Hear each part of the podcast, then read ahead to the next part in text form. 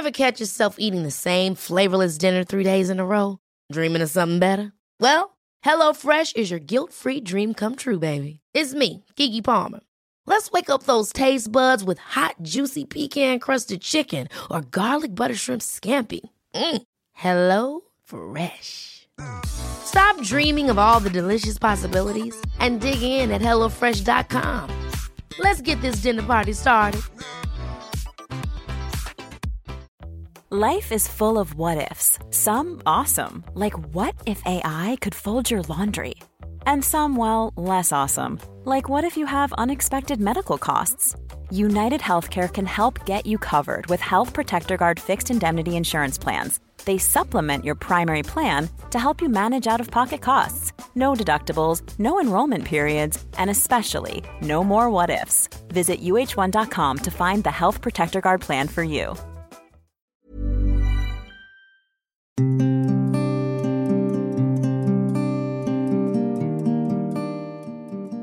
Hello, and welcome to Saving Lives in Slow Motion. Today, I'd like to talk about triage.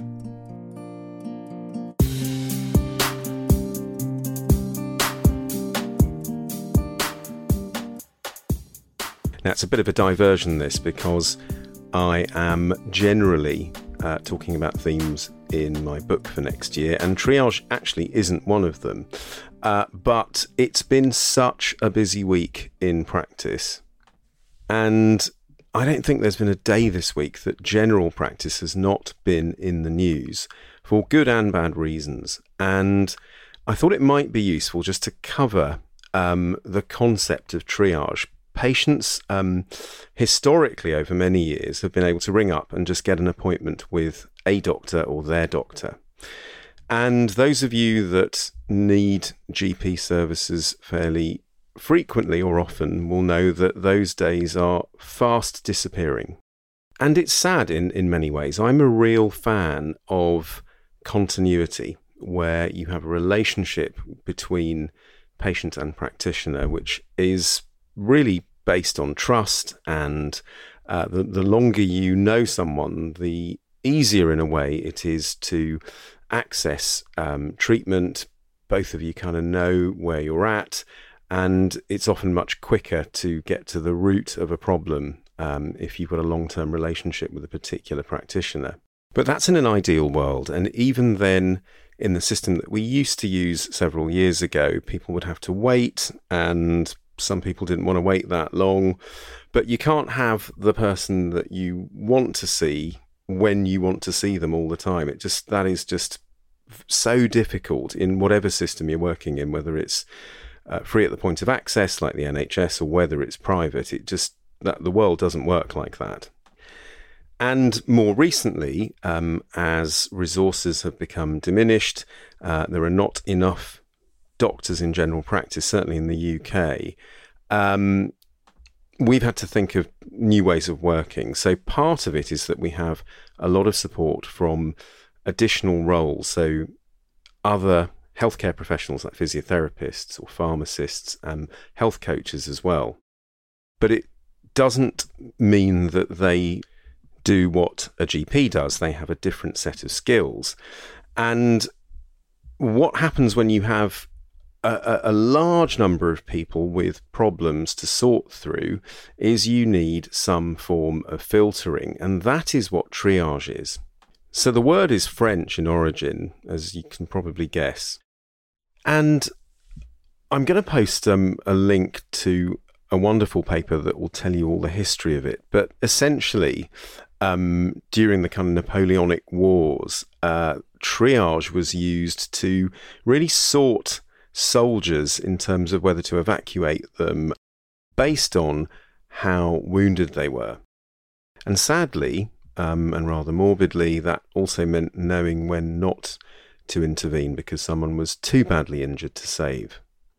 And ever since then, there have been so many triage protocols that have evolved. So there's one called START that is very popular, and also um, there are color coded ones, you know, red, orange, yellow, green, or priority one to four. And my um, previous experience of triage, because we do it on a daily basis now in general practice, which I'm going to come to shortly. But prior to that, my only real experience had been in A and E, in emergency medicine.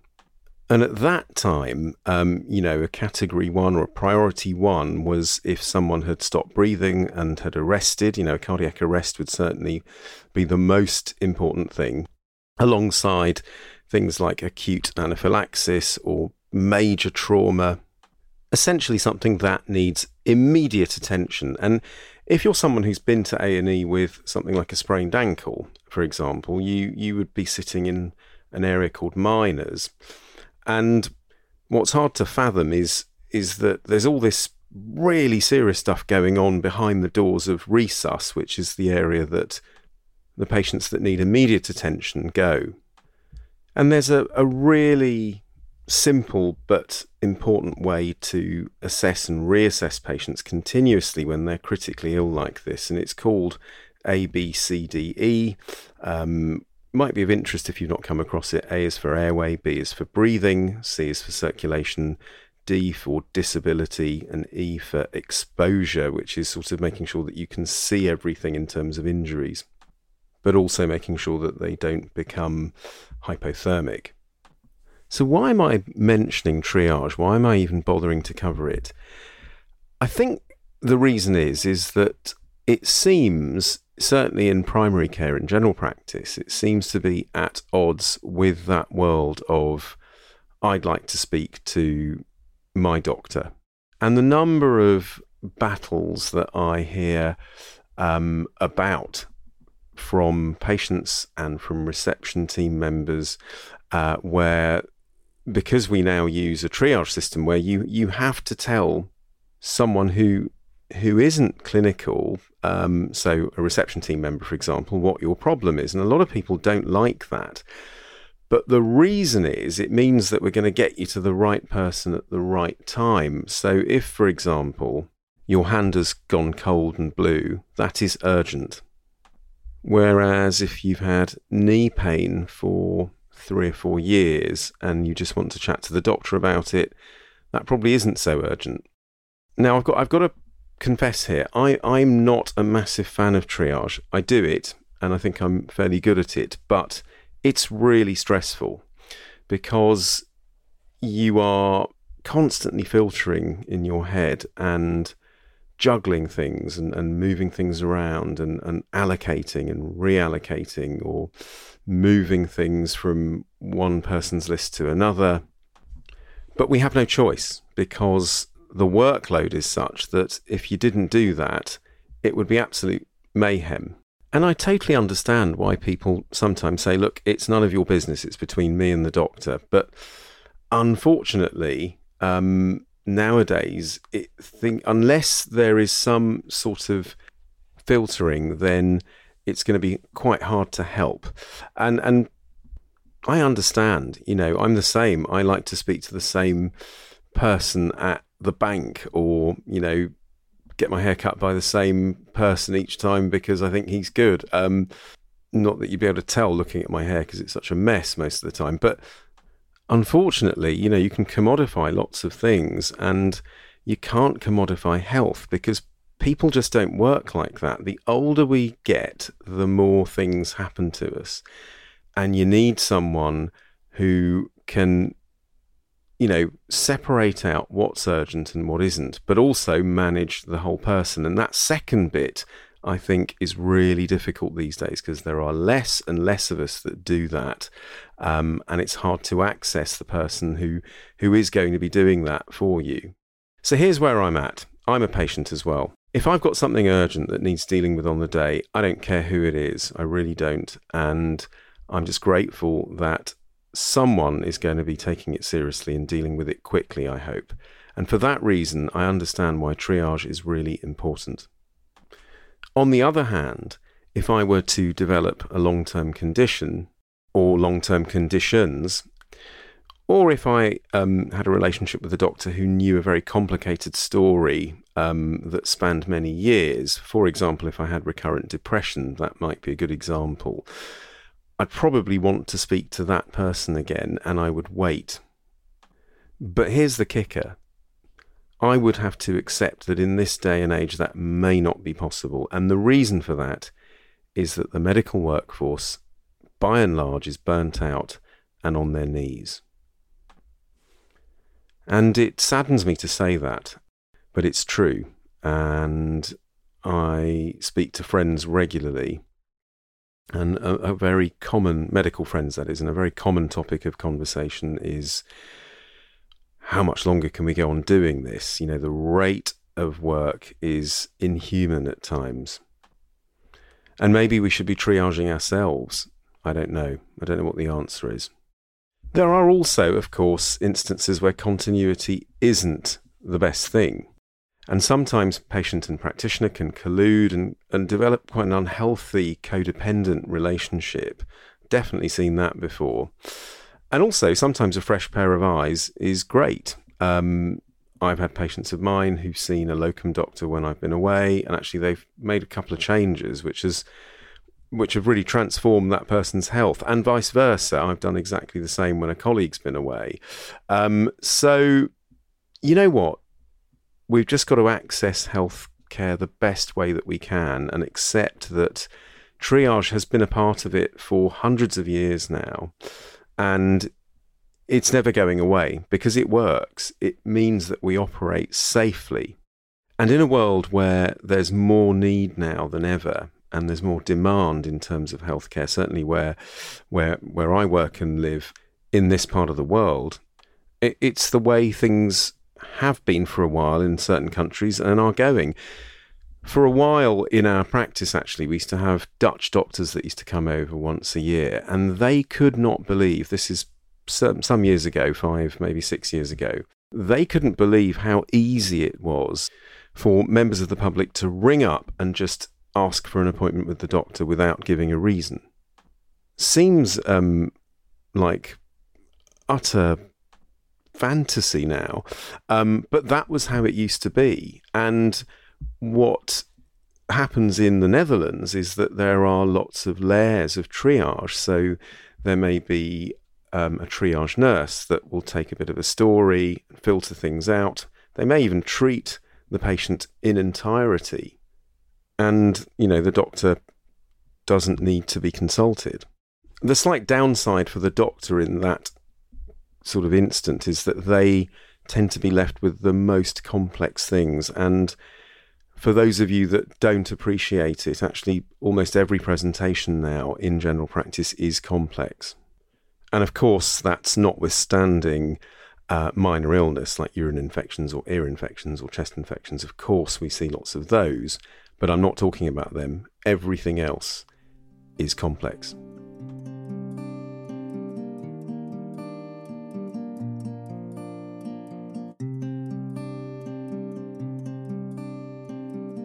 And so, in summary, I'm actually making a case for triage. Much as I don't particularly like it myself, it is necessary.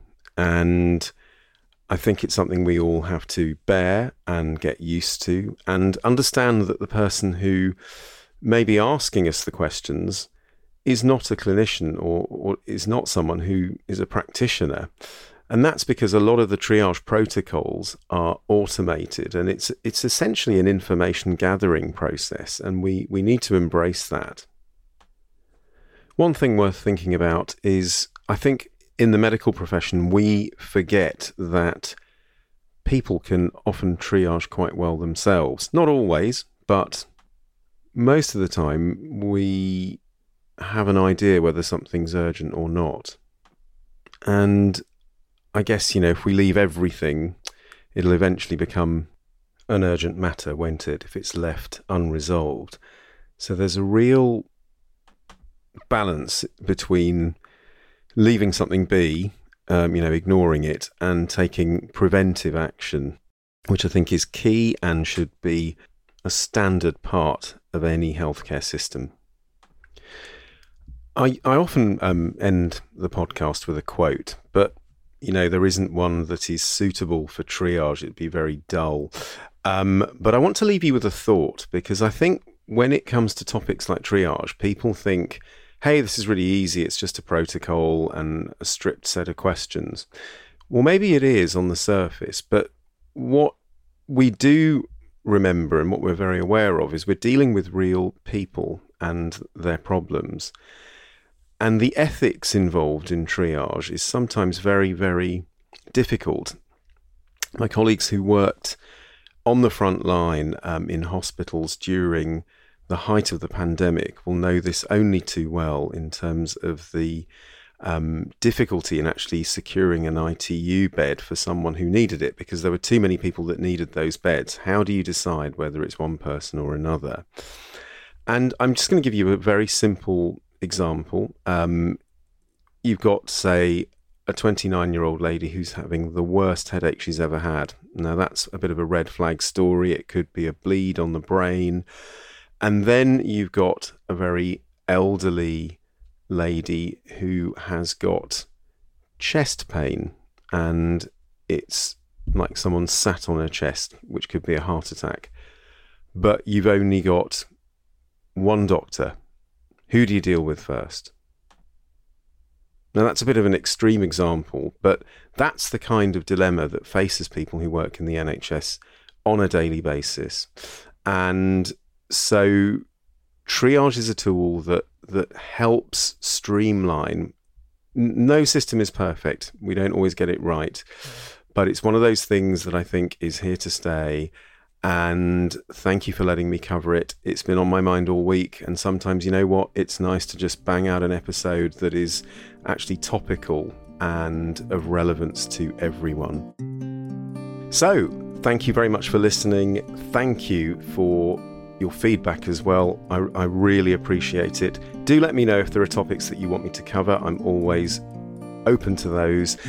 And what you think of this episode. You know, let me know your experiences of triage. Have they been good? Have they been bad? I'd love to know. Um, so let me know on my Facebook page or on LinkedIn or on Instagram. But in the meantime, until we meet again, do stay well, take care and look after yourself. Bye for now.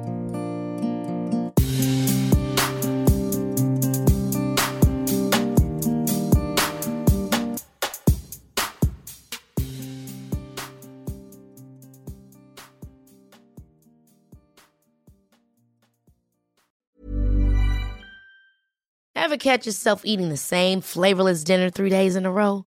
Dreaming of something better? Well, HelloFresh is your guilt free dream come true, baby. It's me, Keke Palmer. Let's wake up those taste buds with hot, juicy pecan crusted chicken or garlic butter shrimp scampi. Mm. Hello Fresh. Stop dreaming of all the delicious possibilities and dig in at HelloFresh.com. Let's get this dinner party started. When you make decisions for your company, you look for the no brainers. If you have a lot of mailing to do, stamps.com is the ultimate no brainer. Use the stamps.com mobile app to mail everything you need to keep your business running with up to 89% off USPS and UPS. Make the same no brainer decision as over 1 million other businesses with stamps.com. Use code PROGRAM for a special offer. That's stamps.com code PROGRAM.